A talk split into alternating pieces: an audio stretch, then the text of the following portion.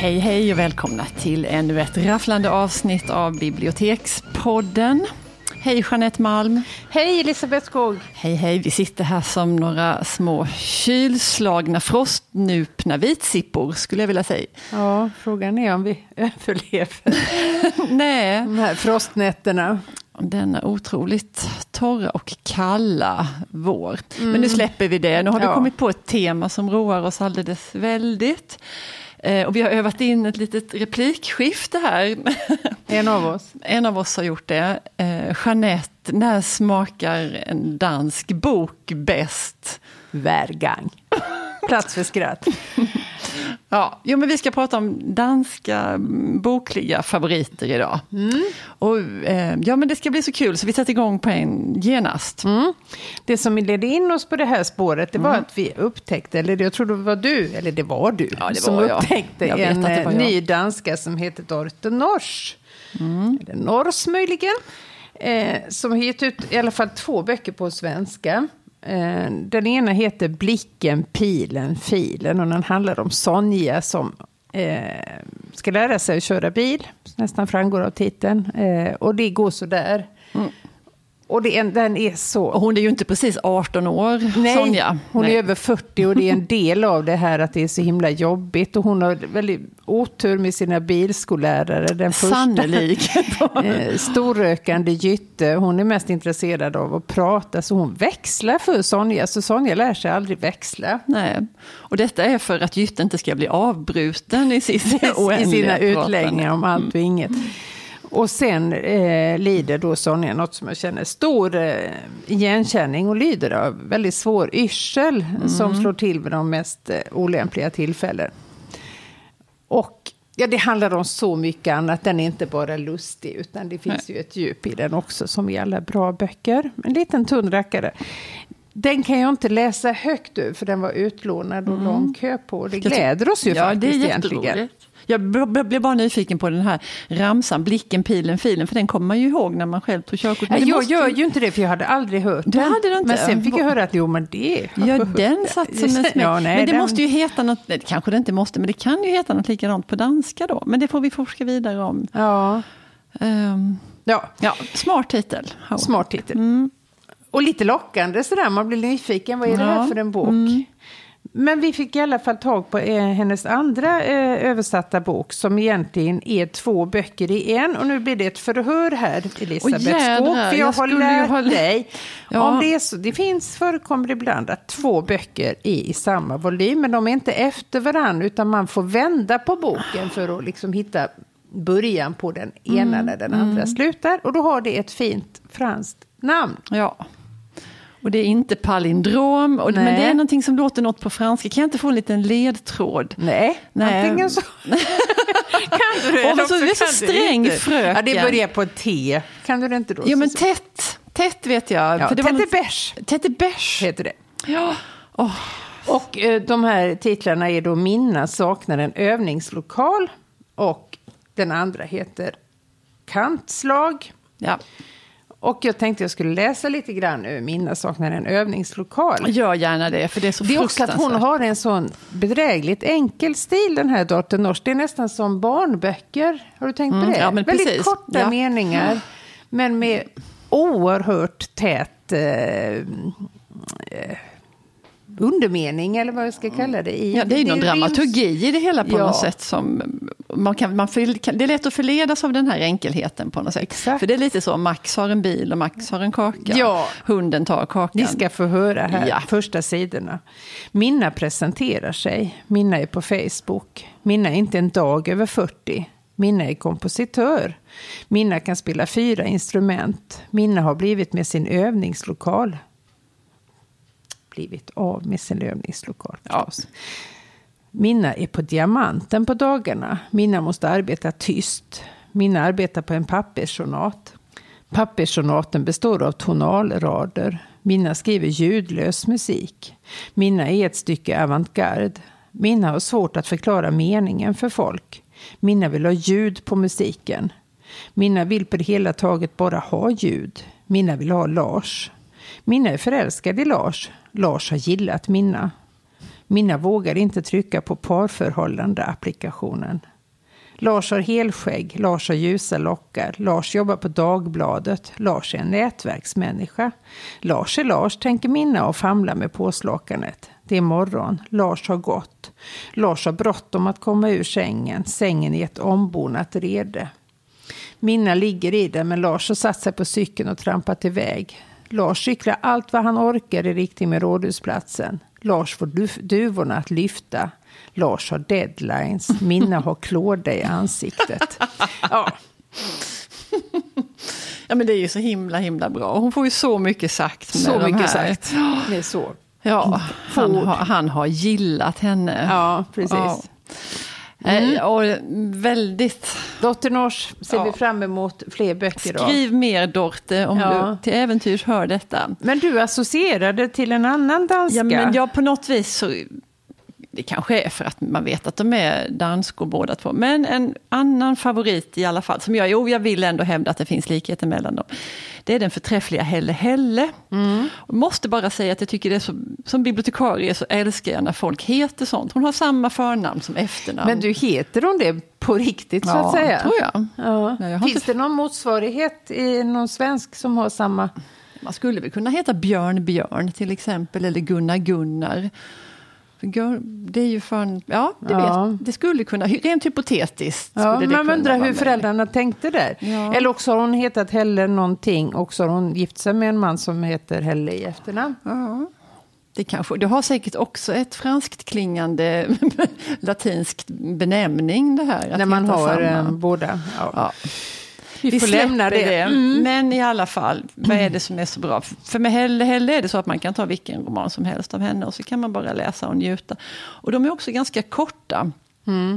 Och lite samma att det finns en, en sån försåtlig enkelhet i det som hon skriver. Som är lätt att bedra sig på. För det finns hemskt mycket mellan raderna och i undertexten. Eh, jag ska nu i god bibliotek, bibliotekarisk tradition exemplifiera detta genom att läsa ett litet stycke ur en bok som heter Detta borde skrivas i presens. Det handlar ganska ofta om unga eller före detta unga kvinnor som lever ganska tråkiga liv med vissa komplikationer och de drömmer om något annat. Kanske, eller så orkar de nästan inte ens drömma riktigt, men lite missnöjda ändå.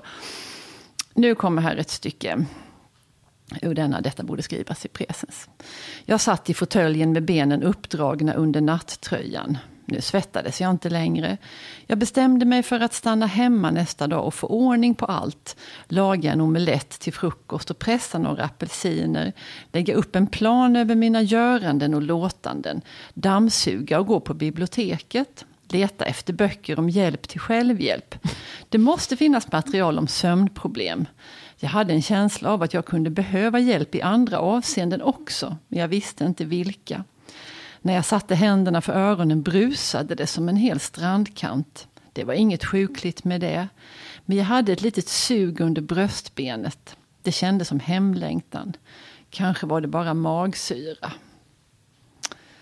Detta var slutet av det 19 kapitlet. Och jag tycker så otroligt, boken föll faktiskt upp just här, för jag tror jag har läst här högt tidigare. Jag tycker hon får så himla mycket sagt. Och Ja. I några små meningar, det här liksom mytologiska, den här gyllenbruna omeletten och så pressa några citroner. Det är sånt man ser på bilder. ja, det är typiskt sån här blogginlägg. Ja, ja. Man tar en bild på den fulländade frukosten. Precis, Så och så ska det- pressa några apelsiner. Ja, en jädra våg. Ja. ja. Och få det där att jag ska stanna hemma nästa dag och få ordning på allt. Mm. Ah, Som om det räckte med en dag.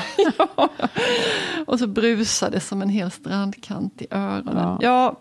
Ja, Nej, men det, det är klart att man känner igen eh, stilen där på Ja. att de är besläktade.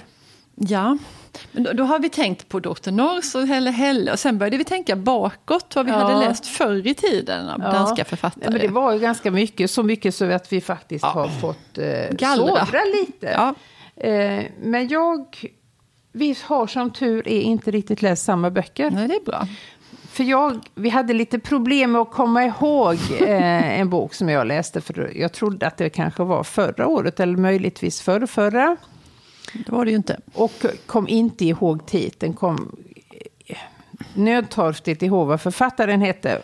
Men till slut i alla fall, tack Google, så hittade vi den. Mm. Och det var Annelise Marstrand Jörgensen som skrev en bok som heter Det man inte vet. Mm. Och det är en ganska intetsägande titel och omslaget är beige och brunt och ser jättetråkigt ut och den är bra tjock också, mm. så jag mm. vet faktiskt inte vad som fick mig att läsa den. Nej, det kan man undra. Dessutom kom den 2014 och inte alls då förra året. Men jag läste den och eh, har eh, funderat mycket på den efteråt. Det är en ganska mörk historia som utspelar sig i ett, en fiktiv dansk stad. Och det är den här beryktade sommaren 1969. Och eh, huvudpersonerna får liksom inte uppleva det här eh, fria kärleken och eh, att man ska bojkotta alla gamla traditioner. För att de är gifta, de har mm. två barn. Mm. Eh, men man förstår ändå att det är en livsstil som lockar dem väldigt mycket. Eller i alla fall mannen. Och i mitten av boken så sker det en väldigt dramatisk vändning för att mamma tar faktiskt livet av sig. Och då känner man sig sådär som läsare, för man var närmast henne hela tiden. Mm. Och så gör hon det oh, mot nej. mig. Hon ja. försvinner ur boken, hon försvinner ur handlingen. Mm. Eh, men eh, det funkar. Och av naturliga skäl får man ju följa pappan mm. efteråt och de här små barnen och deras saknad efter sin mamma och så vidare. Och nu när jag kollade upp lite grann så visade det sig att det faktiskt på danska finns en fortsättning på den. Ja. Och då kan jag tänka mig att det blir barnens perspektiv. Mm. Hur gick det? Mm, mm. Hoppas att den översätts snart, för den ja. var väldigt bra. Det man inte vet, Annelise Marstrand Jörgensen. Ja, och sen gick du igång en gång till. Ja, det gjorde jag, för ja. då var det ytterligare en. Och nu har jag fått en uttalslektion av min danska eh, kollega. Jag mm. hoppas att jag kommer ihåg eh, Jette Karsböl. Och hon skrev eh, Den stängda boken, mm. som var väldigt uppmärksammad för ganska länge sedan. Det var den säkert och detta har gått mig helt förbi. Menar du det? Ja, jag menar det. Ja, för jag har varit upptagen av helt andra saker. Ja, men du kommer väl ihåg att... Lite vagt sådär. Jaha. Men, äh, ja. ja. nej men det var, det var en sån här, 2005 kom den. Det mm. var en sann episk roman. Också ja. väldigt tjock och väldigt myllrande karaktärer. Där kommer mm. jag inte ihåg några detaljer med den. Att det var en sån här typiskt riktigt bra bok. Ja, som man, härligt. Bara var tvungen att läsa. Mm. Så jag har inte så mycket mer att säga om det. Nej, men jag kan nej, rekommendera den. Ja, för jag men jag förstår. Ja. Mm. Men jag tycker det är lite spännande, för annars så har vi läst mycket samma. Men just ja. med de här danskingarna så har vi helt olika spår. Ja. För när vi då började gräva runt i det här så, började jag, så tänkte jag genast på, på Vita Andersen. Mm. Som skrev en helt fantastisk novellsamling som heter Håll käften och var söt. Mm. Håll käften och var söt!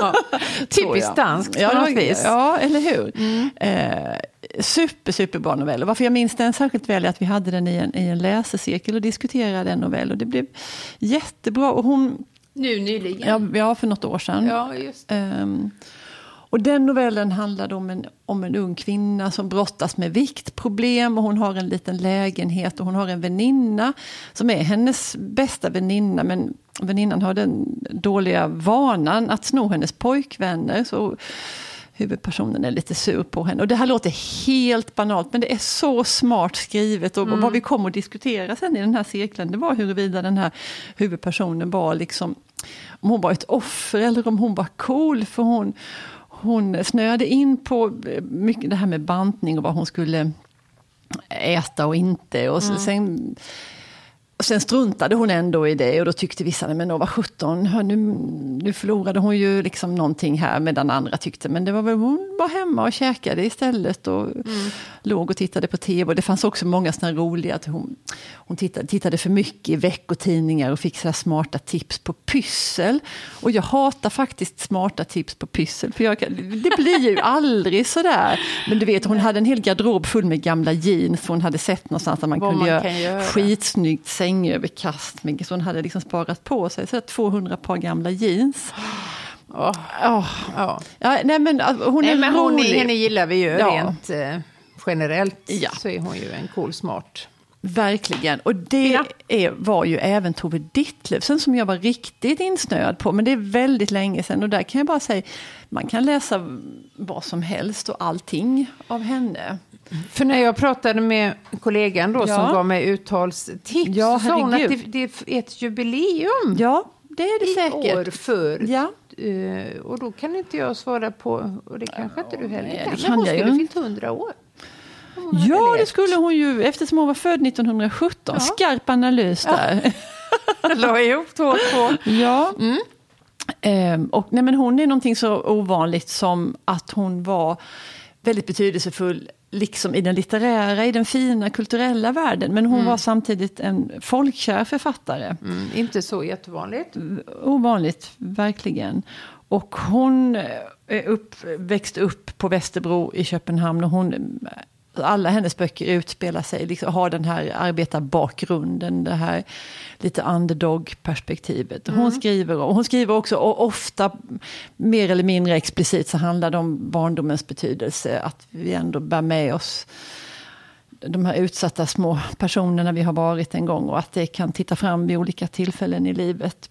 Mm. Um, sexuella övergrepp och missbruk och um, psykiska problem. Mm. Eh, men på ett otroligt fängslande och gripande sätt. Jag läste på lite om henne här nu inför detta. Eh, det finns en väldigt bra författardatabas där man kan läsa om, om författare som heter Alex. Alex. Ja, mm. fast ibland så, så står det så här om henne då. Både som romanförfattare och känslosam poet berörde hon sin läsekrets med en självutlämnande berättarkonst. Och så skulle man ju aldrig skriva om en manlig Nej. författare. Nej. Känslosam poet, jag blev skitsur på det. Ja. Uh, så hör ni detta Alex så kan ni... Ja, tänk om in och, Tänk om och tänk rätt. Ja, det var Tove Ditlevsen. Ja, men du hade ja, någon liten... Ja, men jag kunde bara inte låta bli. Bubblade? Ja, precis. Kirsten Torup, Himmel och helvete. En helt underbar. Och den var lite så här kultförklarad Mm. Den kom typ på 80-talet någon gång. Jättehärlig myllrande skildring av eh, några personer i Köpenhamn. Och där finns ett helt underbart litet parti som jag nästan kan citera ur minnet ordagrant. Där en äldre kvinna, hon har blivit lite för mycket betuttad i en ung man eh, av icke-danskt ursprung. Och, och, han har råkat illa ut och hon kan liksom hon är full av sådär känslor, en blandning av om något erotiskt, något tar hand om allt möjligt och hur hon hastar upp och hämtar en, en rå köttbit. Hon har sparat till lördagskvällen ska hon äta sig en god köttbit. Och då vet hon att ett rått köttstycke över ett inslaget öga är den bästa boten. Och då skriver Kirsten Thorup sådär, med oändlig um, varsamhet placerade fru Pedersen sin lördagsmiddag på ja, den här unga mannens öga. Mm. Och det är så fint alltihopa det här. Uh, mm. En jättehärlig bok, Himmel och helvete. Jag tycker det som är lite fascinerande med de danska författarna, det är ju att Dels ligger de oss ju ganska nära i språk och man alla har varit i Danmark och mm. vi vet ganska mycket. Men det är ändå så stora kulturskillnader. Mm. Så att det, det är både igenkänning och... Lite eh, exotiskt. exotiskt, precis. Mm. Um. Ja, men du, och så inte nog med alla de här eh, romanförfattarna eller prosaisterna som vi har pratat om. För på senare tid så har det varit en sån dansk lyrisk våg. Det har fullständigt, ja. Danmark har översvämmats av fantastiska danska poeter. Det kan man säga. Och den allra mest eh, namnkunnige, han heter Jaha Hassan och han är född 1995 och då tänker man, får han verkligen gå ut ensam på kvällarna? Sån ungdom. mm. Men han är faktiskt 22 nu, men han var bara 19 när han slog igenom mm. med sin självbetitlade diktsamling som slog ner som en bomb. Eh, och det vanliga är att en diktsamling som säljer bra i Danmark mm. kommer kanske upp i 700 exemplar. Då ja. har man liksom slått igenom. ja. Jaha Hassan sålde 11 000 ex på en dag. Wow! Ja. Och Hans ämnen är väldigt ovanliga i all lyrik. Eh, han skriver om familjevåld, om kriminalitet, om utsatthet, uppgivenhet och hat. Eh, och beskriver sig själv som en statslös palestinier med danskt pass. Mm. Och det han beskriver väldigt mycket det här utanförskapet som han som eh, ung andra generationens invandrare. Och, men han slår även mot sin egen den muslimska kulturen. Mm. Och han har fått jättemycket, väldigt starka reaktioner mot det. Ja. Men han tycker att han är skyldig säga, det här är han, så här var det. Mm. Eh, mm. Och jag tänkte jag skulle läsa en av dikterna. Ja. Jag satt i garderoben med en äppelmunk i handen och lärde mig knyta skosnören i stillheten. Apelsiner med nejlikor och rött band hängde från taket som genomborrade voodoodockor. Det är så jag minns dagis. De andra längtade till jultomten som skulle komma. Men jag var lika rädd för honom som jag var för min pappa. Mm. Ja. Och sen drog jag mig till minnes en annan dansk poet som jag läste för väldigt många år sedan. Som heter Mikael Strunge. Och här mm. har vi en stor reservation för uttalet. Eh, Strunge. Och den boken fanns tyvärr inte kvar som heter Kristallskeppet eller möjligen Kristallpalatset. Eh, men han, han eh, var väldigt explosiv, ganska inspirerad av punken och en sån ung galen poet som mm. tyvärr dog alldeles för ung. Mm. Eh, 27 år bara. Mm. Ja. ja, sorgligt med Strunge. Ja, onödigt. Eh, men åh, vad mycket danskt mm. det blev. Och det här är ju bara vad vi var ju tvungna verkligen att Nej, vi fick, fick välja och välja ja. bort. Ja. Men det är ju bra när det är så. Absolut. Ja, men då så. Mm. Tack för idag.